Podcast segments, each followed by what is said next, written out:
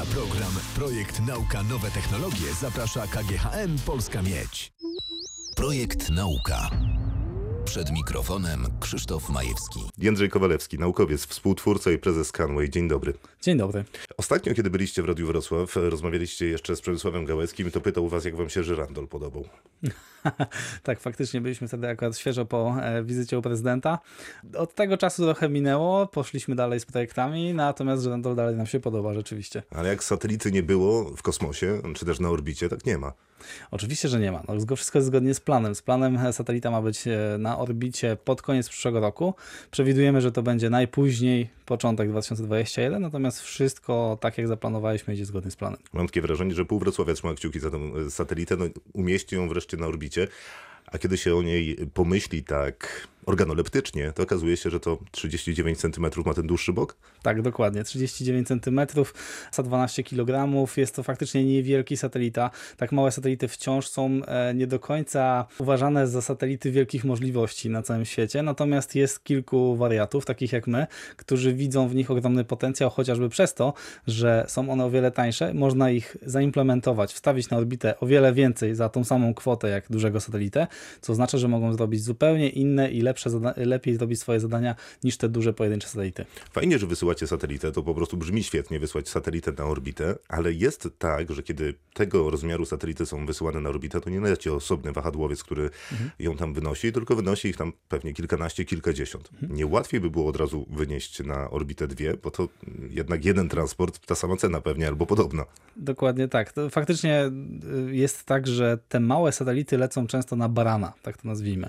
Czyli jest duża misja która jest opłacona przez dużą agencję z dużym satelitą. I faktycznie na doczepkę jest doczepianych kilkanaście, kilkadziesiąt, czasami nawet 80 mniejszych satelitów, które są rozsyłane przy okazji. I one mają różne orbity, nie do końca takie, jak byśmy chcieli, ale muszą sobie na tej, powiedzmy, tam w kosmosie poradzić. I faktycznie jest tak, że fajnie byłoby wystrzelić od razu i kosztowo optymalnie byłoby wystrzelić od razu więcej tych satelitów na raz. I tak się faktycznie robi. Natomiast kiedy sprawdzamy mm, technologię, czyli robimy tak zwany po angielsku EOD, In Orbit Demonstration. Wtedy nie wysyła się więcej niż e, jednej, dwóch sztuk. W naszym przypadku, no z uwagi na ograniczony budżet, wysyłamy jednego satelitę, który faktycznie udowodnić, że technologia, którą tam zaimplementowaliśmy, ma sens i, ma, i działa. To nie jest tak, że my rozmawiamy o jakiejś dalekiej przyszłości, bo w planach podawaliście 2020 rok, czyli no w zasadzie za parę miesięcy mhm. będziecie mieli satelitę. To się zgadza? To się zgadza z tym, e, co planowaliśmy.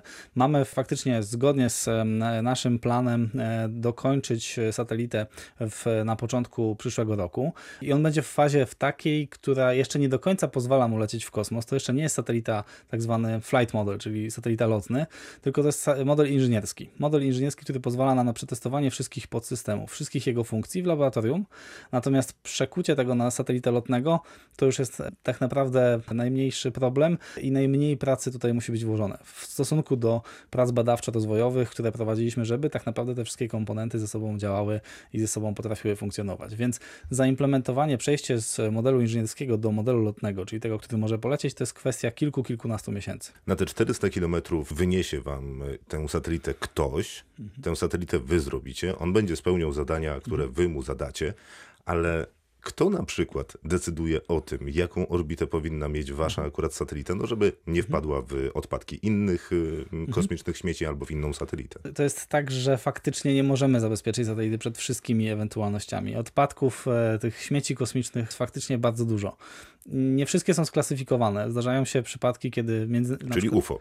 E, można nazwać to, że jest to niezidentyfikowany obiekt latający, bo takie jest rozwinięcie skrótu UFO. Natomiast nie ma to raczej nic wspólnego z kosmitami. Jest faktycznie tak, że co chwilę wielki obiekt, jaki jest na orbicie, największy w historii, międzynarodową, międzynarodową stację kosmiczną, co chwilę coś uderza. Faktycznie jest tak, że nie wszystkie te odłamki są zidentyfikowane. Natomiast to jest problem wtórny. Dla naszej klasy satelitów no jest to niestety wciąż pięta Achillesowa czyli jakby to, że nie możemy na, na pokładzie tego satelity zamontować za dużo systemów wsparcia orbity, czyli nie możemy zamontować silników, chociaż takie startupy, które montują małe silniczki do takich satelitów już są. Wtedy satelita ma manewrowość, odległość może ominąć zidentyfikowany obiekt latający, który na jego drodze się pojawi. Natomiast nanosatelity mają inną, bardzo ważną przewagę. Najważniejsza przewaga to jest ich rozmiar.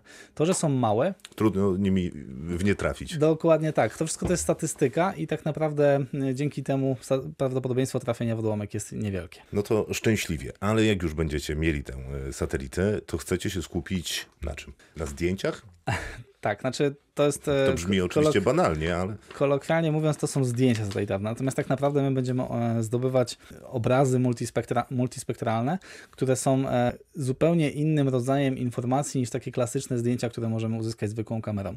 Już tłumaczę o co chodzi. Nasze oko widzi świat w trzech barwach. Te trzy barwy definiują nam, mieszając się ze sobą, odpowiednio nam tworzą całą paletę barw. Natomiast w tym wszystkim tych, tych jakby naszych mm, czujnikach wokół, tak, naszych sensorach, które mają tylko trzy, są czułe na, tylko na trzy barwy, jest pewien, za, można powiedzieć, pewna tajemnica, e, pewne informacje znikają w tym przetwarzaniu, jakie mamy w naszych oczach, jak i tak jak to wygląda w, e, w kamerach czy aparatach fotograficznych, które mają po prostu trzy kolory.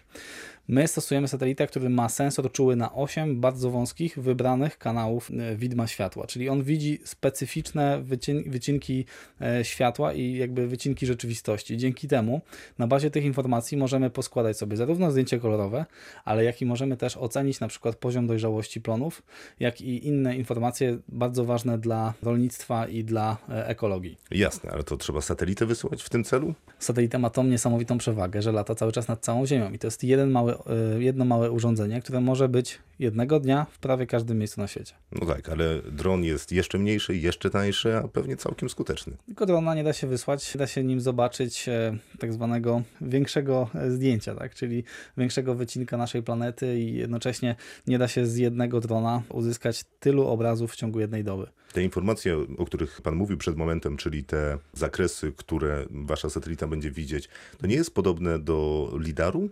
Mhm.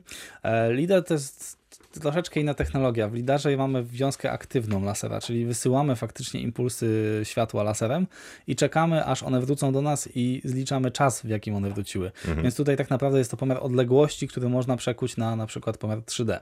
Tutaj my patrzymy na światło, które jest wygenerowane przez Słońce, odbite od powierzchni Ziemi i w tych wszystkich barwach, które się odbiją, jest ukryta informacja. Mieliśmy dzisiaj też porozmawiać, znaczy ja się nigdy nie odmówię porozmawiania o satelicie, no bo to przecież mhm. trudno sobie odmówić. O wiertarce pewnie też za moment porozmawiamy, kosmicznej. W waszym wypadku większość rzeczy jest kosmiczna, ale chciałbym porozmawiać trochę o tym, co również robicie, mianowicie o przenoszeniu tych rzeczy z kosmosu na ten nasz grunt ziemski. Pewnie jest wiele anegdot o tym, że ołówek został wynaleziony na potrzeby kosmiczne, kończył na każdym biurku, ale pewnie coś więcej niż ołówek teraz można przenieść mhm. z pokładów promów, czy w ogóle technologii kosmicznych do naszego codziennego użytku. Dokładnie tak. Mówimy tutaj o transferze technologii, przy czym trzeba pamiętać, że to wyrażenie niesie ze sobą pewną pułapkę. Obserwuję wiele startupów, które myślą cały czas o tym, że chcą opracować innowacyjne technologie, nowoczesne technologie. Jakby wokół tego słowa technologie się skupiamy. E, natomiast ja zawsze pytam i jakby mówię wprost, nam żaden klient jeszcze nie zapłacił za technologię. Klienci nam płacą za aplikacje, które technologie mogą rozwiązać, ale tak naprawdę klienta nie interesuje, co za tym stoi. Więc tak naprawdę najważniejsze w przenoszeniu technologii z branży kosmicznej, o czym jeszcze zaraz opowiem, jest to, że musimy zidentyfikować potrzebę, i wtedy poszukać ze zbioru dostępnych technologii na świecie, czy to dostępnych w branży kosmicznej, medycznej, czy jeszcze jakiejś zupełnie innej, tam znaleźć technologię, która jest rozwiązaniem na tą potrzebę. Okej, okay, a to nie jest tak, że czasami przez to, że to są technologie kosmiczne, więc w naszym wyobrażeniu super zaawansowane, to nie jest koszenie jednego źdźbła trawy kombajnem? O, oczywiście, że tak. Można powiedzieć, że telefon który mamy w kieszeni, to też jest kombajn, można powiedzieć. Jakbyśmy zastanowili się, jak wyglądała technologia 20 lat temu, to nie do pomyślenia by było, że można wprowadzić system GPS, telefon, aparat fotograficzny o niesamowitych e, rozdzielczościach. Q Branch z Bonda byłoby zawstydzone. Do, tak, dokładnie. Byłby bardzo zawstydzony, gdyby wiedział, że to wszystko będzie dostępne w kieszeni. Czy to I... jest technologia kosmiczna? To jest technologia kosmiczna. Przykładowo, kiedyś była taka sonda Voyager i ona miała zadanie eksplorować Układ Słoneczny. Na potrzeby m.in. tej misji, jak i innych, które latały w daleki kosmos, trzeba było wymyśleć technologię obrazowania, robienia zdjęć i przesyłania ich radiem na Ziemię. Co ciekawe, wcześniej robiło się to w taki sposób, że na pokładzie satelity, czy tam sondy kosmicznej, wysyłało się całą maszynę do wywoływania zdjęć. Te zdjęcia się wywoływało na pokładzie, a potem skanowało się punkt po punkcie e, fotodiodą i przesyłało te informacje w postaci bardzo odbiega, odbiegającej od dzisiejszych technologii. Dopiero na potrzeby misji kosmicznych opracowano sensory CCD, CMOS, czyli wszystkie te matryce, o których mówimy, światłoczułe, które są w aparatach fotograficznych współczesnych. Dopiero to, ten wynalazek w branży kosmicznej a w branży kosmicznej pokazał, że jest taka potrzeba, dało się dzięki miniaturyzacji później przenieść do branży konsumenckiej. No to wychodzi na to, że branża kosmiczna jest taką, to jest oczywiście duże uproszczenie, ale nową wojną, bo wojna ma to do siebie, że popycha pewne technologie do przodu, jest duże spięcie, duża potrzeba napędu gospodarki. Przemysł kosmiczny najwyraźniej też może być, zwłaszcza, że kiedy ktoś mówi o kosmosie, no to wszyscy zaczynają słuchać, bo to jest po prostu ciekawe, bo mhm. jest w dużej mierze niepoznane. Czy w takim wypadku Polska jest miejscem, w którym w przemyśle kosmicznym się działa? Wiem, że tak, bo tych firm mamy już ładnych kilkaset. Na pewno Polska odrobiła bardzo dobrą lekcję, e, gdy w 2012 roku przystąpiliśmy do Europejskiej Agencji Kosmicznej, e, bo byliśmy w momencie, w którym prawie kosmicznych firm w Polsce prawie w ogóle nie było. Były instytuty, bardzo znamienite instytuty, takie jak e, Centrum Badań Kosmicznych Polskiej Akademii Nauk. One robiły już od kilkudziesięciu lat technologie kosmiczne, jakby implementowały pewne rozwiązania, które latały w najdalsze zakamarki zakamarki Układu Słonecznego. Tylko nie było wokół tego biznesu. Odrobiliśmy szybką lekcję. W ciągu tych kilku lat polskie firmy powstały, można powiedzieć, jak grzyby po deszczu i dostarczyliśmy kilka ciekawych rozwiązań. Mówię my, no jakby jako, że jestem członkiem tego całego, całej branży kosmicznej w Polsce, które w tej chwili w postaci komercyjnej na przykład lądują na Marsie i wbijają się w jego powierzchnię. Lądują na kometach, lądują na, będą lecieć na przykład na Jowisza. I to są wszystko dzieła firm prywatnych, które wiedzą, że największym klientem klientem branży kosmicznej na świecie są agencje kosmiczne. I one potrafią startować w przetargach, potrafią wygrywać te przetargi i oferować coś, co jest bardzo konkurencyjne w skali świata i faktycznie tworzyć ten przemysł kosmiczny. Zrobiliście wiertarkę, chcecie wysłać e, satelitę, mm, współtworzycie studia na jednej z wrocławskich uczelni, robicie jeszcze pewnie szereg innych rzeczy, jest coś, o czym nie wiem. Co chowacie pod biurkiem? E, jest kilka rzeczy, które chowamy pod biurkiem. Na pewno nie wszystko możemy powiedzieć. Macie ale... wielki laser. E, nie, nie. Akurat, znaczy laserami się zajmowaliśmy od samego początku, nasz, e, początku działalności naszej firmy, ale jakby wygląda Działo to, że, plazmowe. wygląda na to, że te lasery nie, nie dają takich, nie są takim dobrym, nie mają takiej niszy rynkowej, jakim, jakim, jaką dają technologie kosmiczne. E, w praktyce mamy no, kilkanaście podmiotów, z którymi współpracujemy stale lub, lub e, w bardzo takich innowacyjnych projektach, które nie do końca też chcą się chwalić tym, e, co robimy. I są to podmioty zarówno z branży energetycznej, jak i po prostu zwykłe zakłady produkcyjne, które coś produkują. Tak naprawdę no, firma, startup nawet... Że akurat do współpracy z PGE to wiadomo. No, tak, współpraca z PGE to wiadomo, ale jest też kilka firm, które robią dookoła, yy, nazwijmy to PGE i też yy, potrzebują pewnych rozwiązań z branży kosmicznej. E, nie wszystko jakby możemy wprost mówić, natomiast ja uważam, że nawet jeśli startup wyznacza sobie ścieżkę e, taką, że chciałby branżę, jakby zajmować się branżą kosmiczną, to musi pamiętać, że cykle sprzedażowe branży kosmicznej są niezwykle długie, więc musimy znaleźć sobie coś, co jest jakby zapewnia nam chleb powszedni i może pomoże realizować do, e, przychody i, i, i, bieżącą działalność firmy. Dlatego też jest mnóstwo rzeczy, które my robimy, ale o których nie możemy mówić, natomiast te, o których wspomniałeś, są najbardziej znane i faktycznie faktycznie no, można, o nich, o, można o nich trąbić. No dobrze, to na koniec może trochę mniej poważnie. E, ale też chyba sympatycznie ulubiony film o kosmosie. Ulubiony film o kosmosie. Wiem, że e, byłeś na spotkaniu po Apollo 11. Czy to ten film? To dokument? Z, tak, to jest dokument. Muszę przyznać, że naprawdę wyczerpał temat. E, ja jestem osobiście wielkim fanem lotów na Księżyc. Znaczy, w sensie jestem zafascynowany tym od tego, w jaki sposób projektowano śrubki i połączenia spawane w branży kosmicznej wtedy, jaki, to, jaki w ogóle był procykl procesu zarządzania w ogóle takim przedsięwzięciem przedsięwzięciem jak Apollo, jak program Apollo. Pierwszy człowiek y, Denisa Villeneuva powinien ci się podobać bardzo. I tutaj trafiasz w sedno, bo faktycznie to jest mój ulubiony film.